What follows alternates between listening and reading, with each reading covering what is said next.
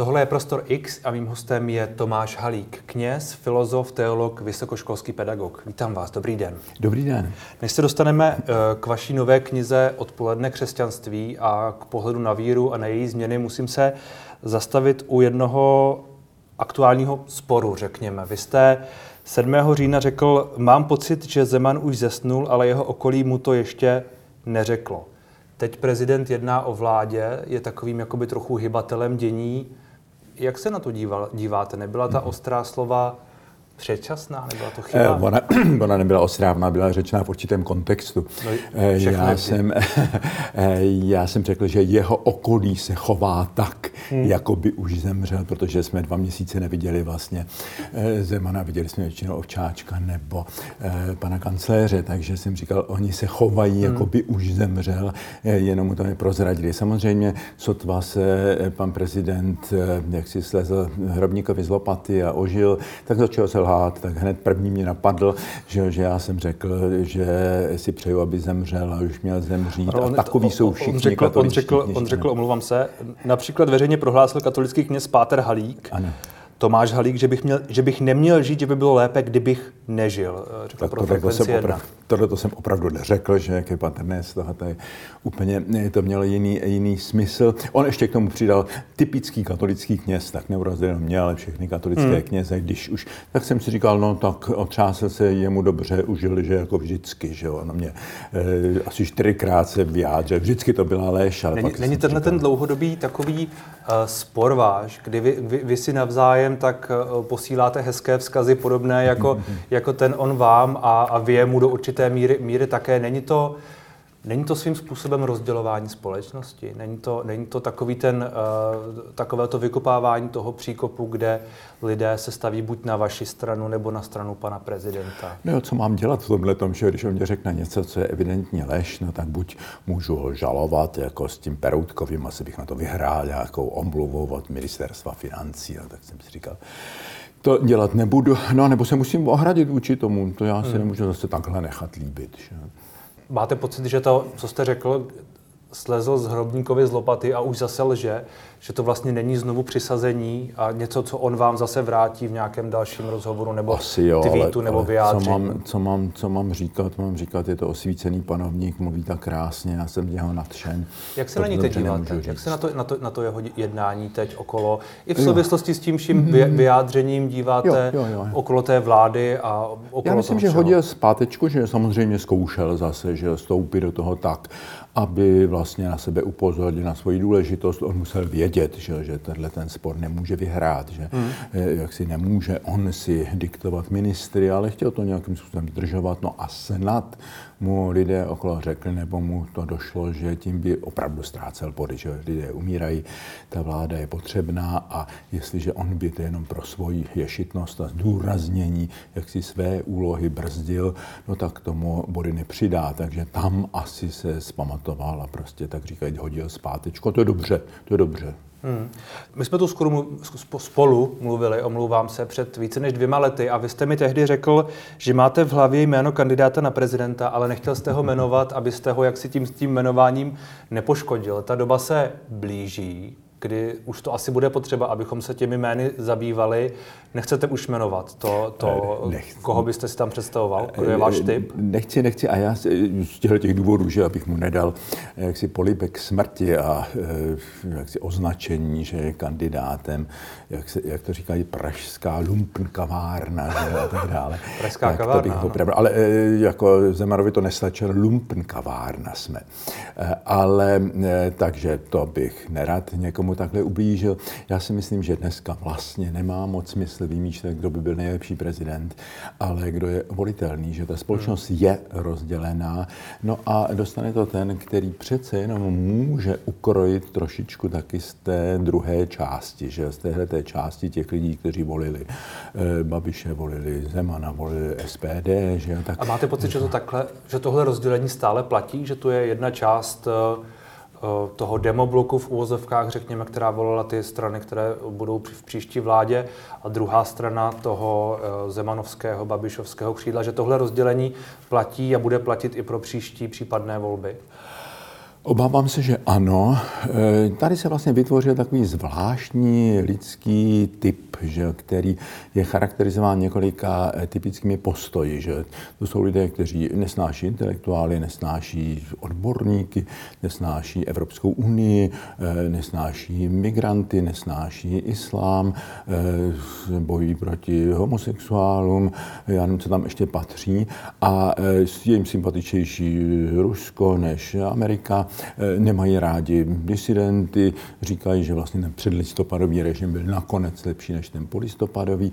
No a teďka jsou eh, bojovníci proti očkování, že to je další symptom stejné diagnózy. No, tenhle lidský typ tady mezi námi žije, je zastoupen poměrně rozsáhle, že jak je vidět v těch volebních výsledcích, nemusí vždycky zvítězit, jak jsme viděli v parlamentních volbách. Nicméně je to značné procento lidí, s kterými je strašně těžko komunikovat. Já vlastně nikoho z těch lidí, byť mám obrovskou škálu známých a přátel, tak nikoho z těch lidí nemám ani mezi mými přáteli, ani mezi mými studenty, ani mezi mými hmm. fárníky, ani mezi mými kolegy. Já o nich eh, vidím jenom tím, že mě posílají teda neobyčejně z prosté maily byli s výhruškami a s gramatickými chybami. Jo. Už, no já už to teďka mažu, nebo to nechám. Takže už si to dneska, jenom některé, které jsou tak zvláště pikantní, tak si ono, ono je trošku ale... zvláštní, že eh, pan prezident se velmi postavil za očkování. Pan premiér šel hmm, s, hmm, s hmm. tím sloganem pro očkovacím, řekněme, nebo že opatření fungují a tohle všechno, že on zachránil ty životy. Ne úplně možná do voleb, ale rozhodně hmm, tím byl, hmm, tím byl hmm. velmi slyšet před volbami, čili já vlastně přemýšlím, jestli tahle ta generalizace úplně, úplně obstojí na celou tu širokou a asi možná trochu jo. pestřejší skupinu, skupinu obyvatel. Samozřejmě, jak si nic nemůžeme úplně generalizovat, že já jsem to dal jako takový ve smyslu Maxe Webera ideální typ, jo, že eh, vždycky ten konkrétní člověk nepasuje úplně do toho ideálního, do toho schematického obrazu. Ale tohle to máte pravdu, že eh, přece jenom eh, ti politici, kteří nejsou úplně fanatičtí že, a kteří jsou spíš takový pragmatici, jako je samozřejmě Zeman a jako je Babiš, takže si mohli spočítat, že kdyby se vezli na té agresivně protiočkovací vlně, tak se prostě znemožní. A takže tam asi přece jenom jako vědí, že eh, jak si nemůžou jít až k tomu extrému. A je tam asi nějaká zodpovědnost. To si myslím. Já když vás poslouchám a mluvíte o tom typu lidí, není to trochu, trochu pohrdavé? Eh, já se snažím, aby nebylo. Jo? Eh, snažím se nějak eh, si těch lidí vážit. Hledám proto nějaké důvody. Hledají se mi těžko. Jo? Hledají se mi těžko, protože tak, jak prostě ty lidi poznávám, to, že si dělají prostě obrázek, i třeba o mně, že jenom podle nějakých titulků v parlamentních listech a vyjadřují se prostě k člověku, od kterého nikdy nic nečetli a mají tyhle ty názory, no tak jak prostě to brát jako nějaké jaksi rozumné partnery k debatě. Já bych strašně byl rád, jo, aby eh, se s nimi dalo nějak, já snad jsem opravdu bytostně muž dialogu, ale víte, na to na té druhé straně musí být přece jenom nějaký typ porozumění.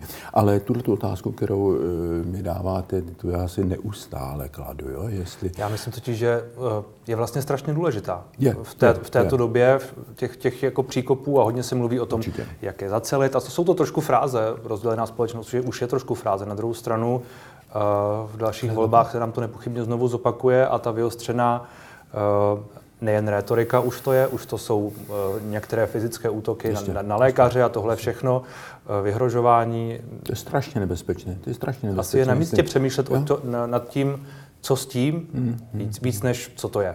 No, no, no tak ono to asi spolu souvisí, nepochybně. Je to pravda, ano. E, jako člověk může hledat nějaké psychologické příčiny, že často jsou to lidé, kteří jsou nějakým způsobem nespokojení, že ten člověk vlastně jako tam vždycky zatím něco je, že ty naše postoje vyjadřované racionálně nebo vyjadřované aspoň v nějakých větách a postojích, tak často mají nějaké hlubší kořeny v našem životním příběhu, v našem nevědomí, v naší duši. Že? A e, u těchto těch lidí často je to nějaká nespokojenost. Někdy je to e, jaksi rozumná nespokojenost nebo pochopitelná nespokojenost, že ten člověk je nespokojený s tím, že má pocit, že ho jeho okolí nebere příliš vážně, nebo je to člověk, který má e, problémy sociální a tak dále. Že? Tak tito lidé eh, prostě často jsou samozřejmě chytlaví na takové ty ideologie, na ty jednoduché věty a to vždycky tak bylo, že ti lidé frustrovaní. No jestli můžeme nějakým způsobem překonat tu frustraci, že hmm. jistě můžeme hm, se snažit, aby lidé se nepropadali do nějakých sociálních pastí, pokud to jde, že to by možná trošku pomohlo. Jo, když by eh, přece jenom eh, ta vzdělanost té společnosti, nebo kdyby ta média to nerozdmichávala, ale eh, dávala víc nějaké přesvědčivé pořady třeba o těch vědeckých argumentech ohledně očkování a tak dále, ale zase ono toho jde tolik, že těmi médii, no někteří lidé prostě, prostě, prostě neslyší. Já, mě vždycky v téhle souvislosti... Spíš ani nechtějí slyšet. Spíš slyší něco slyšet, jiného, jo, co, je, jistě, co jim stačí. Jistě, jistě. Prostě je spoustu lidí, kteří e, prostě vnímají selektivně, že jo, vnímají jenom to, co chtějí slyšet. To je, to, je, jsme... to asi ale platí možná pro obě strany toho sporu. E, no, já myslím, že přece jenom, jako jestliže člověk trošku je zvyklý kriticky myslet, číst, studovat, hledat prameny, tak jako není takhle jako jednostranný. Jo? A kde z toho tedy vidíte cestu ven případně? To, kdybych věděl, tak nemám jenom Templetonu cenu, ale mám aspoň dvě, dvě Nobelovy ceny.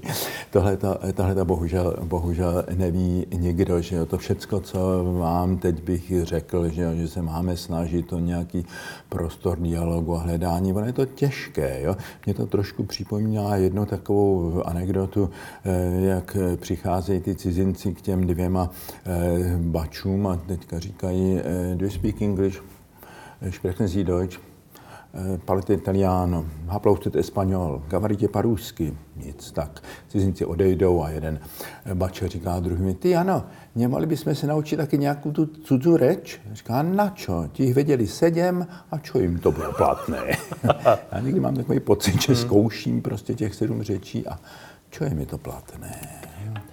No já, já přemýšlím, jestli vlastně tady to není spíš tak, že ty, ty, ty, ty dva páry lidí, řekněme, k sobě, k sobě přijdou, ale nesnaží se spolu mluvit. Mluví hmm. každý jiným hmm. jazykem a uh, to je moje velmi jako subjektivní hodnocení té situace, Víte, ale, vydržte jenom, uh, mám pocit, že, že, že hodně lidí ztrácí trpělivost a, a snahu vést ten dialog. Na, a teď to myslím, a možná i sebekriticky, ano, prostě ano, jako ano. obecně, všichni média. Všichni. Není divu, já taky už někdy, jo, já taky dlouhá léta jsem se přece jenom snažil vždycky být tím stavitelem mostu, mě to z obou stran. Někdy už jsem tak naštvaný, že tak už jako toho je příliš, jo, že e, já e, třeba na tu záplavu těch různých e, útoků e-mailových jsem párkrát jsem se snažil odpovědět, jo. Třeba jednomu člověku jsem napsal, hleďte, jako možná jste se trošku napil, ne, a to si tak hezky, to Ale to je, tak to, hezky. to je přece takový protiútok, není? Ne, ale on mě druhý den napsal, máte pravdu, pane profesore, já jsem se opravdu jako, jsem, jsem, jsem přebral, víte, a já si vás ve skutečnosti vážím, já se vám omlouvám, jo, a potom jsme spolu, a byl to lékař, který měl opravdu problémy s alkoholem a pak jsme si spolu léta psali velice milé. Jo. Pár lidem jsem takhle říkal, podívejte se, zvažte ještě teď nějaký kněz že, ze Slovenska, který přispívá na ty ruské dezinformační eh, servery, že, o tom, jak eh, to očkování je strašlivá věc a je zatím to spiknutí, které chce vyhladit lidstvo. Tak prosím vás, tak eh, podívejte se, já vám tady pošlu, co říká papež, já vám tady pošlu, co říkají lékaři. Ale tady ještě jeden biskup v Americe říká toto, že a vyměnili jsme si řadu mailů, ale prostě jsem viděl, Nelze, hmm. nelze, no. A když se vrátím k té své otázce, která tohle tu naší diskuzi ano. vyvolala, o té, o, to, o, tom, o té příští volbě a o tom, o tom kandidátovi na prezidenta, vy takovou osobnost, která by mohla tohle všechno splňovat, že by jaksi oslovila víc než jednu stranu toho břehu, řekněme. E, vidíte? Že by tady jednoznačně ukázal, toto je on. Jo? to si nemyslím. Já si myslím, že tady přece jenom jako je třeba hledat no, člověka, který určitou část že těchto těch obou bloků může nenaštvat. Jo? Jako, jako, jestli to máme takhle, tak jestli by se objevil třeba generál Pavel, tak si dovedu představit, že prostě eh, tahle ta část té společnosti, že, která tak ta vidí, že přece není to člověk z nějaké pražské kavárny, že je to, je to, je to, je to, je to voják. Zase na druhé straně pro nás je to sympatický, že to člověk pro evropský a pro západní, ale tohle by mu možná odpustit. Hmm. Do toho by přišlo, že ženám by se líbil, protože mají rádi, eh, některé mají rádi uniformy, tím nechci samozřejmě degradovat eh, jaksi politický úsudek z něžného povolení, povolení, ale, ale tak, to je takový jeden příklad člověka, který si myslím, že by byl volitelný, hmm. jo? Že, že by neznamenalo, že on patří Vy jste, vy jste hodně mluvil o jménu, že potřebujeme někoho, jako je Zuzana Čaputová, ale hmm. já mám pocit, že to není Petr Pavel úplně. Že my, my možná teď nepotřebujeme takového člověka, potřebujeme někoho trochu jiného. Jsou, jsou, jsou, jsou ženské kandidátky, které by byly asi výborní. Mm, paní doktorka Bradáčová, potom ta rektorka Masarykovy univerzity. Mendelovy univerzity. Mendelovy Danuše univerzity, Nerudová. pardon. Danuše Nerudová. Jo, to jsou inteligentní dámy, že, které by nemuseli hmm. moc lidí Vy zvažujete jesit, kandidaturu, jo. nebo zvažoval jste ji někdy? E, zvažoval jsem to kdysi velmi dávno, teďka je situace úplně jiná, protože e, jednak, že pro tenhle ten druhý tábor, tak já jsem vlastně stělesněním toho, co oni nenávidí, že ty intelektuály, kněze, pražáky, bývalé disidenty, přátelé Václava Havla. No já jsem tohle všechno v jednom, to nenajdou exemplář, který by vyhovoval všem těm jejím demonickým obrazům. Lupe, lumpenkavárna. Eh, lumpenkavárna, no ještě by se našlo, našlo toho hodně. A na druhé straně eh, já jako teďka přece jenom i díky těm oceněním zahraničním, že Templetonově ceně a Oxfordskému doktorátu a tak dále, jsem eh, získal určitou pozici na té mezinárodní intelektuální scéně a tam prostě ty moje eh, knížky jsou překládány dneska do 20 jazyků. Jsem zván prostě na různé eh, konference na, do různých kontinentů, tam ten hlas je slyšet. Takže to je určitá úloha, kde myslím, že můžu dobře hmm. reprezentovat Českou republiku a eh, vracet se jaksi do toho rybníčku té české politiky. To by, myslím, pro mě dneska byl krok zpátky. Když si podíváme, byl by to krok zpátky? Hmm, případná hmm, kandidatura, i, i to myslím, prezidentství. Že Myslím, že jo, že dneska už člověk musí uvažovat trošku spíš v těch mezinárodních, globálních souvislostech. Ten český prezident, to zase není v tom mezinárodním nějaká obrovská karta, že? tak zase je vás více slyšet, když, aspoň v určitých oblastech, že? když přinášíte nějaké nové myšlenky, nové ideje, než když jste prostě představitelem jako jedné vlastně hmm. malé země. Když se podíváme teď zpět na ty dva roky, a už se dostáváme k té knize, uh, kterou jste vlastně psal v průběhu pandemie a tak trochu jste reflektoval, jaký měla, jaký měla dopad na, na křesťanství, na církev, tak uh, když se podíváme zatím globálně na, to, na, tu, na, tu, na, tu, na tu dobu a na to, jak možná ovlivnila společnost, uh, co byste řekl, co o nás řekla? Pandemie.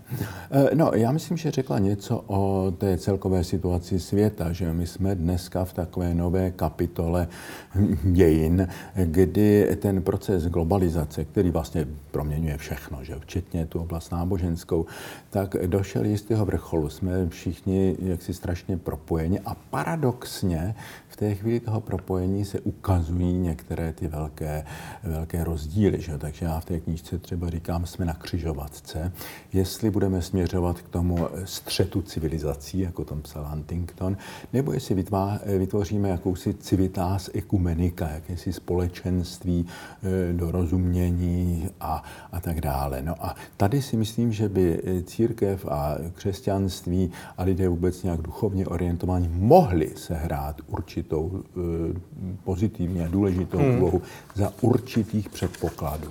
Já si myslím, že ten, e, ta pandemie ukázala, a je to jeden z aspektů že, toho ohrožení e, světa. Budou tady nemoci vždycky nějakým způsobem, že, které se budou rychle šířit, ale je tady pandémie těch fake news a, a, a nejrůznějších ideologií. Proti té globalizaci se objevuje nový, agresivnější typ e, fundamentalismu, e, populismu, že to všechno jsou nemoci této doby a velmi nebezpečné nemoci. No a je třeba vůči nimi vytvářet určitý imunitní systém. A já si hmm. myslím, že právě e, přemýšliví lidé a duchovně zakotvení lidé by měli takovýhle imunitní systém vytvářet. A k tomu trošičku tam dávám nějaké impulzy. A jak by se tedy měl tento imunitní systém eh, vytvořit, když mm-hmm. už mhm. navrhujete, že něco jo, takového jo, potřebujeme, potřebujete a mhm. řekněme, že tu jsou ti lidé, ano, ano. kteří by toho byli schopni, doufejme tedy, jo. tak eh, jak ho vytvořit? Já si myslím, že eh, ta, eh, dneska je demokracie, liberální demokracie v velké krizi.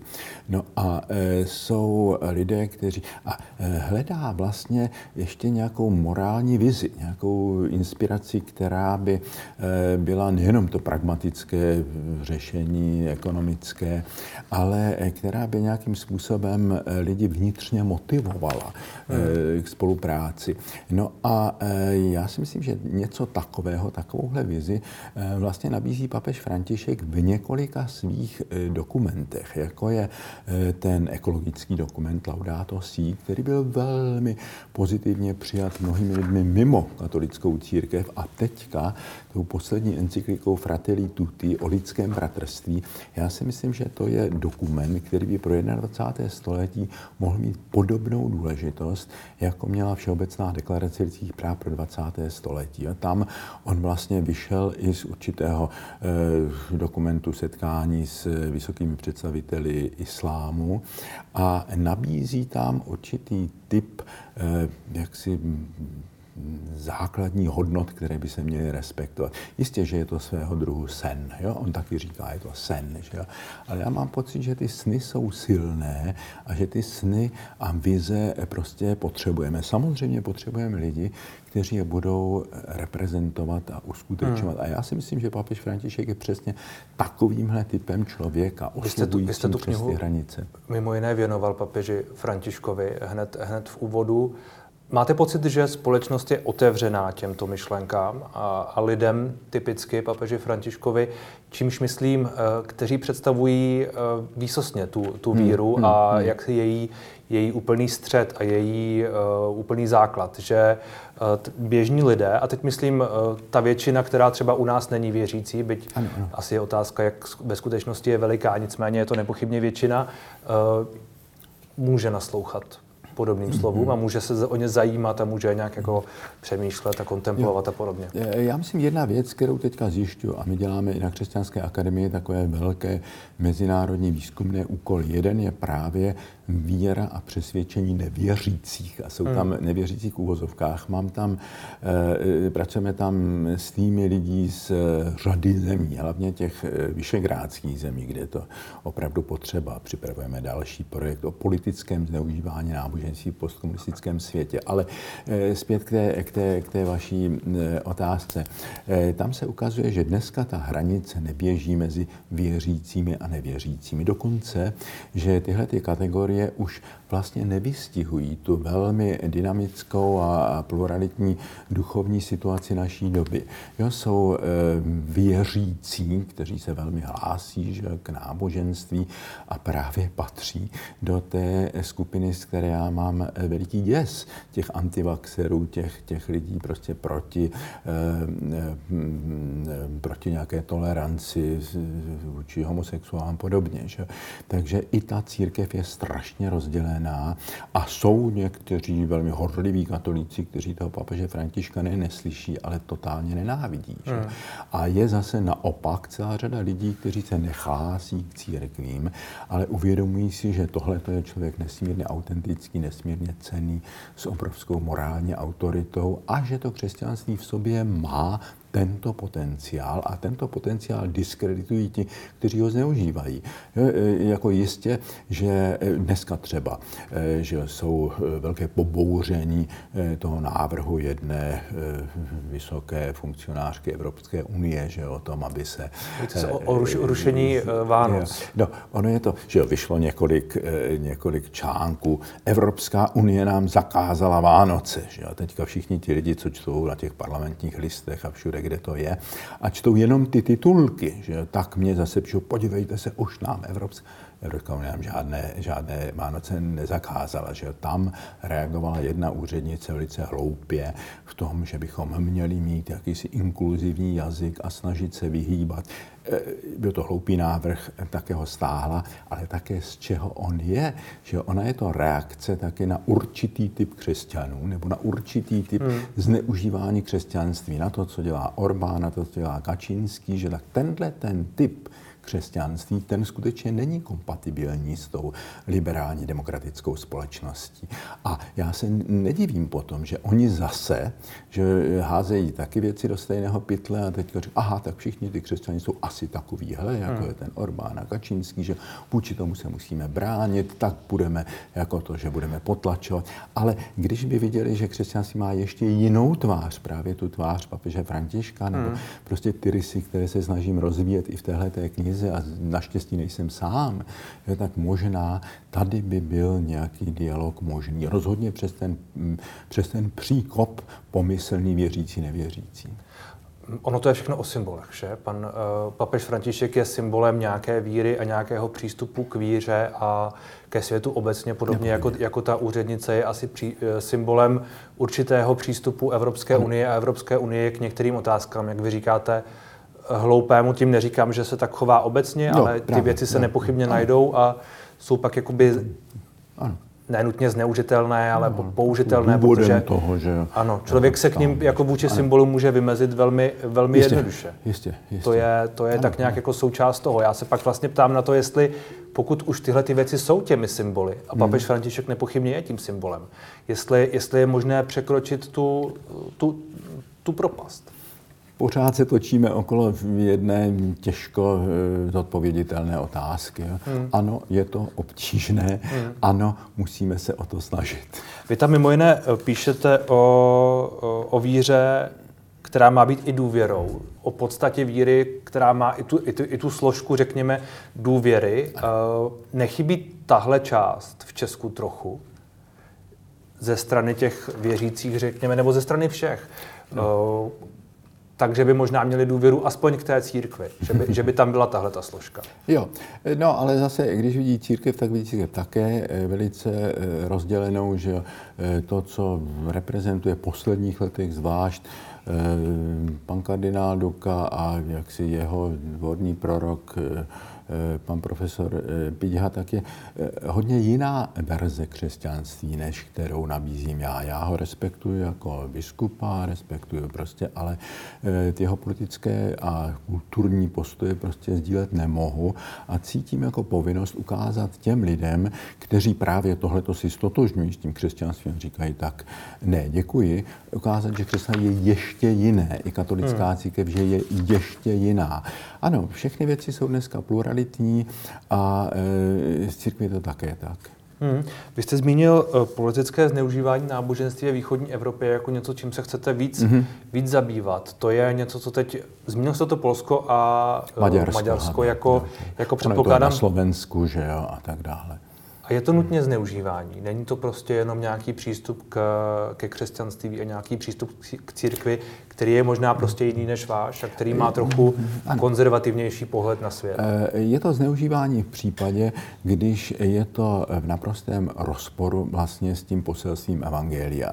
Jo, eh, říkat prostě, hm, tato země je naše, všichni eh, přivandrovalci a migranti a tak dále jsou nebezpečí, tak to je proti duchu Evangelia, kde jako v těch Ježíšových podobenstvích to jsou všecko cizinci, pohrdaní tenkrát Samaritáni a tak dále, kteří tam hrajou tu pozitivní úlohu, že v Biblii je pořád jako ujmi se cizince, pamatuj na to, že náš otec Abraham byl chudý hmm. přivandovec. Mm, jo, tak jestliže někdo říká prostě a priori, samozřejmě, to zase tady nehlásám to, že máme otevřít brány do kořána, nerozeznávat mezi eh, jaksi nelegální ekonomickou migrací a mezi těmi lidmi, kteří eh, jaksi skutečně mm, potřebují si zachovat život a, a, a život svých dětí. Ale eh, takové to paušální protimigrantské, co slyšíme od SPD a jiných, že, a, a kteří by zároveň chtěli jaksi mávat vlajkou křesťanské Evropy, tak to je zřetelně zneužití. Je? Na druhou stranu přece v Polsku to má asi trošku komplexnější, eh, komplexnější kořeny a komplexnější fungování. Jestli já jenom přemýšlím nad tím, jestli když říkáte, používáte ten migrační argument, který pravda zaznívá třeba od SPD, jestli to vlastně není trochu zjednodušení toho problému a trochu vytvoření takového jako negativního symbolu mm-hmm. právě v tom Polsku a Maďarsku, kde mm-hmm. třeba ta víra hraje prostě ještě komplexnější roli, řekněme, nebo hlubší. Obrovský, obrovský obdivuju váš styl, eh, že mě vždycky dáváte eh, dobrou oponentu. Děkuji vám za to. Eh, toho si moc vážím. Takže eh, ano, eh, měl byste pravdu, kdybych eh, řekl, že to je jenom toto, že jo? samozřejmě není to jenom toto. V některých zemích se hraje především s tou migrační kartou. V tom Polsku, jak jste řekl, to má samozřejmě daleko hlubší historické kořeny. Že v Polsku, jak si katolická církev historicky byla hlavním pilířem národní identity vůči německému protestantismu protestantismu a ruskému pravoslaví. Že? Takže tam to bylo eh, stotožnění ještěm Polákem, ještěm katolikem. Že? Tam katolická církev byla hlavní nositel té národní identity. Hmm. To je téměř opačné u nás, že? kde ten eh, nacionalismus 19. století eh, akceptoval také určitou ideologickou interpretaci českých dějin, kde prostě tu katolickou složku demonizoval. Jo? Až takže se téměř chápala katolická církev od věký nepřítel českého národa národa. Takhle to taky jednoduché není. Ale samozřejmě jsou tam ty tragické momenty, které v Polsku nebyly a tam to bylo spíš naopak. Jo, takže samozřejmě tam to má to spojení jednak eh, s tím národním sebevědomím a s tou národní obranou národní identity a potom také ten sociologický tvar, protože e, tam hodně e, dlouho trvala ta premoderní náboženskost, která měla přirozené kořeny v té převážně venkovské a zemědělské společnosti. E, zase to není nějaké snížení. Ti lidé žili e, prostě v určitém rytmu přírody a tak dále. Tenhle ten typ náboženskosti s tou modernizací, industrializací, urbanizací se dostal do krize. U nás už se dostal do krize na konci 19. století. V Polsku tenhle ten typ a do jisté míry na Slovensku dlouho přežíval. Že? A hmm. tento typ náboženství ztratil tu svoji sociokulturní biosféru a musí hledat nějaký jiný tvar. Právě o tom jiném tvaru eh, hovořím v této, knížce. Takže samozřejmě tam eh, teďka ten, a zároveň je to generační problém, že a to spojení e, určité části biskupů s tou konzervativně národní vládou prostě způsobil totální kolaps toho systému tradičního polského katolicismu, od kterého se dneska e, distancuje mládež, od kterého se distancují vzdělaní lidé. Ale má, a, pořád má značnou podporu pořád má prostě toho, té části toho převážně venkovského obyvatelstva ale e, jako ono to mm, jde krok za krokem. Jo? Hmm. E, a a ten, ten proces té sekularizace není možné zastavit. E, to je něco, co se stalo v Irsku, že jo? předtím to stalo ve Španělsku. Tam, kde ten katolicismus byl příliš tradicionální a příliš národnostně zakotvený, tak nebyl schopen se přizpůsobit prostě tomu novému sociokulturnímu kontextu a najednou to rachlo. Že? V tom Polsku to rachlo rachlo, tam dneska opravdu ta církev je v, v těžkých troskách, no já jsem stále zván a, a teď jsem tam ocenění a přednášky a tak dále, protože oni říkají, hledajte, vás tam všichni čtou a vidí ve vás jakousi naději, že byste mohl té polské mládeži a polské inteligenci ukázat trošku jiný tvar křesťanství, než je prostě ten kačínský a já nevím, ta Radio Maria a tak dále. Jo. Takže eh, oni také teďka hledají, jestliže máme jak si zachránit jakousi prestiž eh, křesťanství v Polsku, tak to musí být trošku jiné, než je tohleto národovecké. Když jste zmínil tu, uh, tu změnu, o které, o které píšete v té knize, já jsem se na to chtěl zeptat, jak by tedy měla vypadat ta cesta dopředu podle, podle vás? Jak, jaké, mm-hmm. jaké možnosti nebo jaké růz, různé, různé variace eh, tam, tam nastínujete? Ano, já si myslím, že eh, rozhodně cesta není v nějaké laciné modernizaci, jo, že si jako eh, budeme najednou hrát na to, že já nevím, prostě takové ty, to, to laciné přizpůsobení moderní doby vůbec ne. Ani si nemyslím dokonce, že jsou to tyhle ty věci, které církev, pro které církev je stále kritizována, že celibát a tak dále.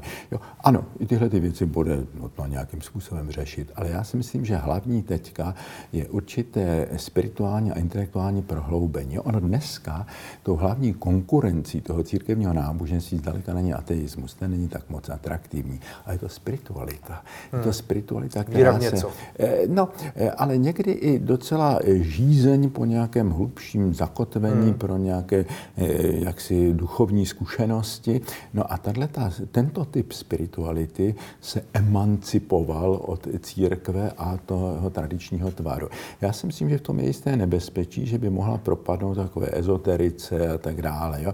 Ale právě si což se myslím, děje mimochodem. Což se děje samozřejmě ve velkém. A právě proto si myslím, že by církev měla trošku kultivovat a evangelizovat právě ten, ten, tu duchovní oblast, že ji trošku zanedbala. Jo. Že říkala, ano, ta spiritualita, tak to je proti kláštery, že to je taková ta, ta, ta vyšší část a ten běžný křesťan, tak nech plní ty přikázání, nech chodí do kostela, že? Hmm.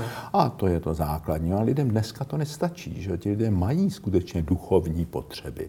Lidé nejsou tak hloupí, povrchní, materialističní, mají duchovní potřeby, ale jsou to diferencované potřeby. No a církev na tyhle ty diferencované potřeby často dává jenom velmi stereotypní nabídku. Hmm. A proto jako si myslím, že tím centrem té obnovy dneska eh, nemohou být jenom tradiční farnosti, ale že to budou taková centra, jako jsou třeba ty akademické farnosti. Ta naše pražská akademická farnost a naštěstí není sama, těch je víc, že dneska už není jenom nějaký kostel, tam chodí lidi, ale je to určitá škola, určitého stylu prožívání křesťanství, jo, kde jsou kromě těch bohoslužeb diskuze, eh, umělecké výstavy prostě a, a zároveň má jednu důležitou dimenzi, že jsme založili takové středisko kontemplace v jednom klášteře v Kolíně, kam jezdí spoustu lidí, i nevěřících, nebo i lidí jiné prostě církevní orientace, ale chtějí se naučit stišení, chtějí se naučit kontemplativní modlitbě, chtějí se naučit práci s písmem, která není jenom povrchní, jo? aby eh, nechávali prostě ty texty nějakým způsobem doznít jako ve svém srdci a přemýšleli o tom. A já myslím, že ta duchovní centra, kde se lidé budou učit kontemplativnímu přístupu k životu hmm. a zároveň centra, kde budou moct velmi otevřeně si vyměňovat ty své eh, zkušenosti víry, že to je ta cesta. To je jeden hmm. model, že? a pak jsou další modely. Podle průzkumu, eh, který se jmenuje Čemu Češi věří, v, ve vyšší moc věří 35% lidí, respektive 35% dotázaných, eh, jak moc se to dá převést na celé, je otázka. Z vašeho pohledu řekněme, že třeba třetina lidí byť jsme relativně ateistický národ a tak podobně, ale, ale že třeba třetina lidí má nějakou podobnou, jak vy říkáte, tu žízeň po té spiritualitě a potom, potom všem, že uh, tyhle lidi může církev oslavit, pokud se nějakým způsobem změní? Mm-hmm. Já si myslím, že je to daleko vyšší procento, jo? Že, že, že vlastně tu touhu po nějakém hlubším zakotvení, po nějaké duchovní zkušenosti, že ta je vlastně něco, co patří k lidství jako takovému. Samozřejmě je to něco, jako je smysl pro humor, smysl pro krásu, něco, co někomu je jaksi od přirozenosti více dáno, někomu méně a je třeba to eh, v těch lidech nějakým způsobem kultivovat. Stejně tak jako smysl pro krásu krásu. Jo? Tak jsou lidé, kteří Proč? Ale já si myslím, že se to dá do značné míry vychovat. Jo? Takže tenhle ten smysl pro duchovno nějakým způsobem tady je. Ten systém výchovy a systém společnosti to spíš dusí, než rozvíjí. Bohužel i to tradiční církevní prostředí to moc neumí rozvíjet. Jo? Takže, ale já si myslím, že tady je ohromná šance, ohromná potřeba a že je třeba, abychom jak si tuhleto věc eh, s tímhletím pracovali. A to ne tak, že si budeme snažit ty lidi prostě nadspat do církve, nadspat do těch struktur myšlenkových a institučních, které tady máme, ale naopak ty struktury musíme otevřít. Papež František říká, musíme jít za hradby církve, musíme jít těm marginalizovaným, musíme jít těm chudým, ale musíme jít také k těm duchovně hledajícím. Jo? A já si myslím, že tohle je ten úkol, eh, nezůstat jenom v té své ohrádce, ale jít k těm lidem ne jenom s tím misionářstvím, jako já tě obrátím a musíš z tebe být ten standardní katolík nebo standardní evangelík. Ne, my s těmi lidmi musíme jít ve vzájemném respektu v takovém duchovním doprovázení. To znamená, ano, máme co nabídnout. Je tady nějaká eh, obrovský poklad tradice, ale ten poklad tradice je třeba nějakým způsobem interpretovat, otevřít, zpřístupnit, že? a zároveň u těch druhých lidí my se také máme mnohé naučit. Hmm. Takže ta cesta duchovního doprovázení, společenství, to je ta moje poslední kapitola, společenství, naslouchání a porozumění. Já si myslím, že to je ta cesta. No a papež František teďka vyhlásil takzvanou synodální cestu církve, to znamená o těch řeckých slov syn a hodos, společná cesta. Říká, pojďte, eh, rozlučme se s tím klerikálním modelem, že tady jsou prostě jakási vládnoucí třída kněží, která má monopol na pravdu a jako ti ostatní mají to jenom eh, prostě pasivně přijímat. Ne, pojďme všichni, lajci, muži, ženy, kněží, eh, biskupové, ale i ti lidé, kteří jsou na okraji církve, hmm. ty, kteří, s kterými církev moc jako nepočítala, ať už to jsou třeba homosexuálové, ať už to jsou třeba ti rozvedení znovu se zdaní. Papež František říká, nemůžeme tyhle ty lidi, tam je taky spoustu věřících, my je prostě nemůžeme demonizovat, odepsat. I pro ně je třeba vytvořit jakýsi prostor. Jo? A je spoustu lidí, kteří církev opustili, protože byli otráveni tím, jak se v mnohých případech chovala. Říká, ale musíme jim taky naslouchat. Jo? A já si myslím, že tahle ta synodální cesta musí být ekumenická, to znamená, že to nemůže být jenom katolická církev a nemohou to být jenom ty ostatní křesťanské církve. Já myslím, že musíme hledat spojence hmm. mezi všemi lidmi, kteří jsou nějakým způsobem otevření. Mě to strašně připomíná ta papežová výzva k té synodální cestě, to, co v Čechách, kdy si vyhlasoval Komenský, všeobecná porada o nápravě věcí lidských, konzultácio katolika ad emendandum rerum humanarum. Jo, já myslím, že ten eh, papež František je takový Komenský 21. století a že eh, nabízí prostě takovou cestu učení a hmm. učení se a tu společnou cestu. No a já chci hm, jak touhletou knížkou, ale i tím, že dneska se snažíme eh, dát dohromady lidi, kteří jsou pro tyhle ty věci nějak myslím, otevření. I v té církvi jsou takový lidé, nejsou jenom ti, které je často nejvíc vidět. Jo? Jsou tady různá ta duchovní centra, jsou tady různá hnutí, jsou tady, eh, jo, prostě dneska už máme spojence v té církvi. Já už taky mám dvě generace žáků, jo? ty taky nějakým způsobem rozvíjejí tyhle ty myšlenky. Jo? Takže dneska už to není nějaký e, prostě eh, osamocený fenomén, jo? který by zase bylo možné tak snadno zadupat že? i v té církvi. Takže, no a snažíme se taky to rozvíjet nějakým způsobem mezinárodně. Já opravdu hodně jezdím, že když jsem eh, tuhle tu knížku psal, tak jsem navštěvoval otevřené lidi v církvi v eh, afrických zemích, azijských zemích, v Americe, v Jižní Americe, eh, v Austrálii a tak dále, že všude se snažím jak si být v kontaktu s těmi lidmi přemýšlejícími, s těmi lidmi hmm. otevřenými, jo, dát jim i ty moje ideje k nějaké kritice. Jo, a, a tohle je, myslím, mm, obrovská potřeba doby. Tak uvidíme, jestli se vám ta snaha vydaří. Děkuji moc za rozhovor. Já vám děkuji a e, přeju pokojné Vánoce vám i všem divákům. Děkujeme.